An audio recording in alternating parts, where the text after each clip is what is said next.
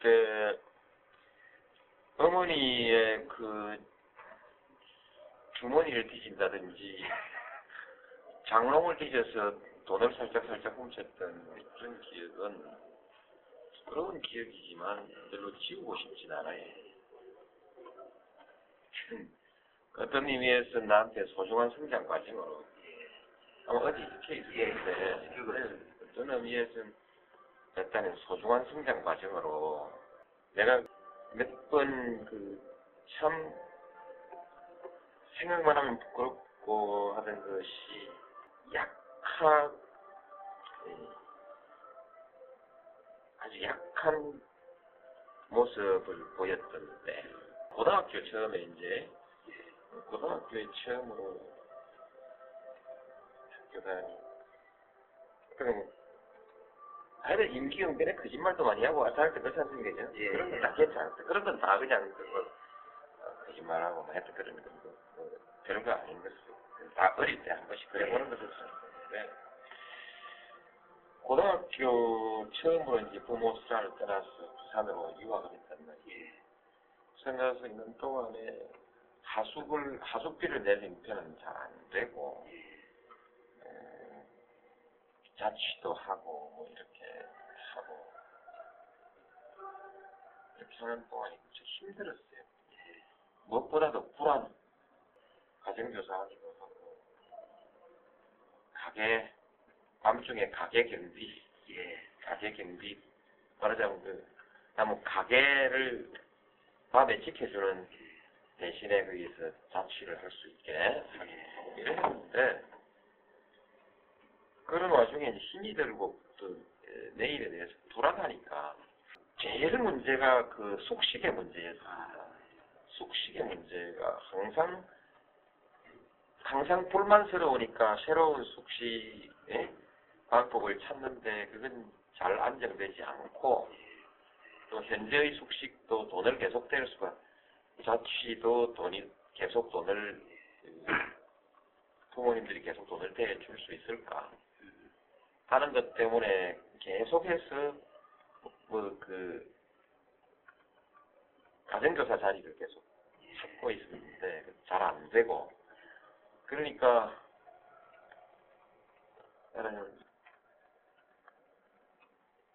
쌀값 빵값을 계속 자취라도 계속 할 수 있을까라는 데 대한 숙식 문제를 계속 해결할 수 있을까라는 데 대한 불안 같은 것이 있습니다. 부모님들은 그 당시 연세가 아주 많으시고 아주 어렵게 뭐 아주 어렵게 하셨기 때문에 내 학비 되느라 하여튼 뭐 일구월심 자나깨나 그것밖에 생각하지 않는 모든 그 모든 걱정이 딱 하나 내 학비 되는 것이 걱정이었죠. 그런 상황이었는데 나는 그 부모님 사정도 모르고 부모님이 은근히 원망스러웠죠. 예, 좀 원망스러운 생각도 들고 해서 한 번은 그 태풍이 부는 날 태풍이 부는 날 우산이 확 뒤집어지고 옷을 다 버리고 비를 쫄딱 맞고 학교 가고 그러고 이제 감기가 걸리고 그러면서 며칠 고통스러웠어요. 그, 그, 그런 사정을 집에 편지를 썼어요. 어머니한테 편지를 쓰면서 이 넓은 부산에 송곳 하나 세울 곳이 없습니다. 예, 나를 위해서 송곳 하나 꽂을 땅이 없습니다. 뭐 이런 취지. 예. 공부를 꼭 해야 하는 것이냐.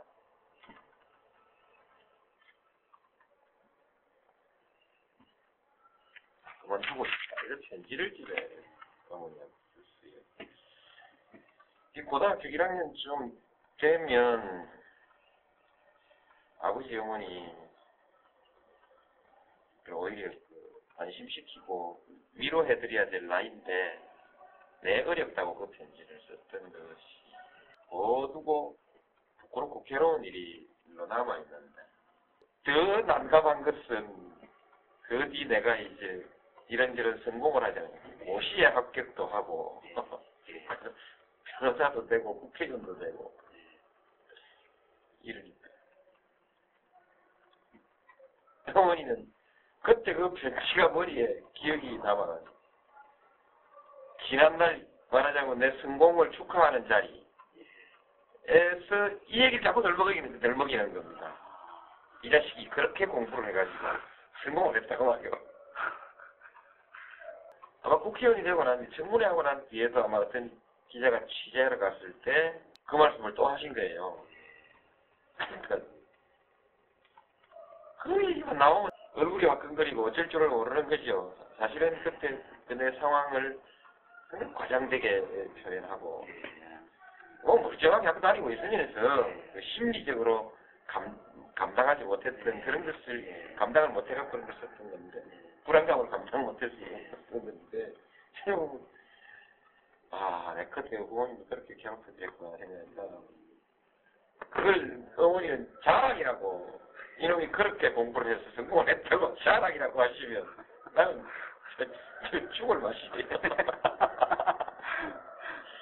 한 어머니가 항상 내 곤란하게 하시는 말씀이 딱 두 가지인데 하나는 조금 전에 얘기했던 이거하고 하나는 내가 중학교 다닐 때 아버지가 이제 치료 사업에 나가셨어요.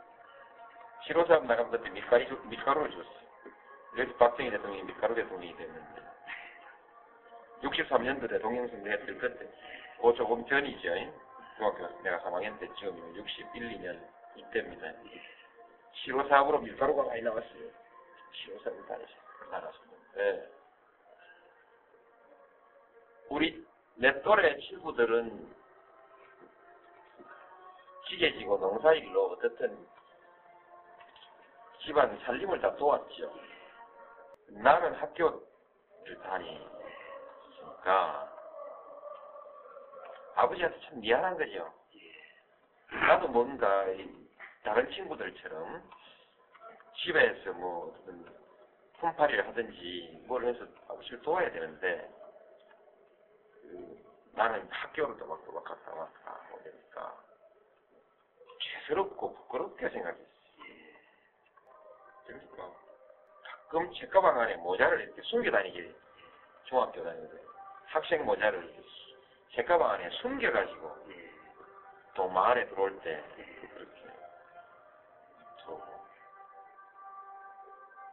실제로 그 동네 사람들이 어떤 사람은 저 집은 저 집은 형편도 안 되는데 아들 공부는 지독스럽게 시킨다 라는 말이 있었어요.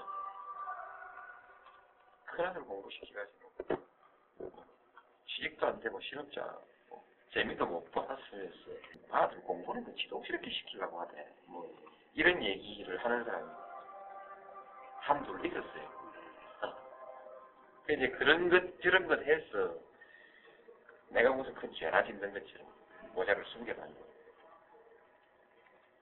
어머니 그 얘기를 하시는 거 내가 학교가 미안하고 부끄럽다 라는 말을 어머니한테 한번 했는데 어머니 그게 그것도 가슴에 못이 되겠어요. 뭐 못이 되겠든지 하여튼 그 기억에 남아있던 거. 그래서 내가 좋은 일이 있을 때마다 이 두 얘기를 두 가지를 꺼내요. 이 두 가지 얘기를 꺼시고 되시는 거예요. 아주 난감한.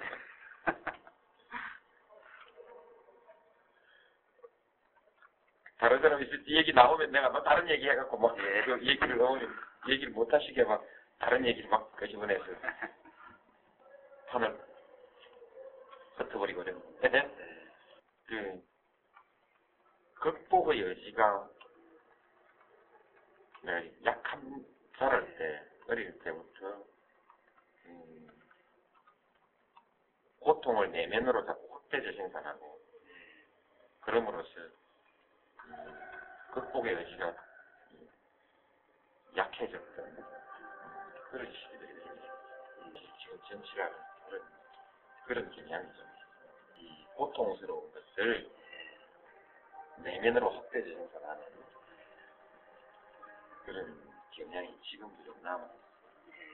그래서 정치를 즐겁게 하면서도 정치를 남달리 힘들게 느끼고 있는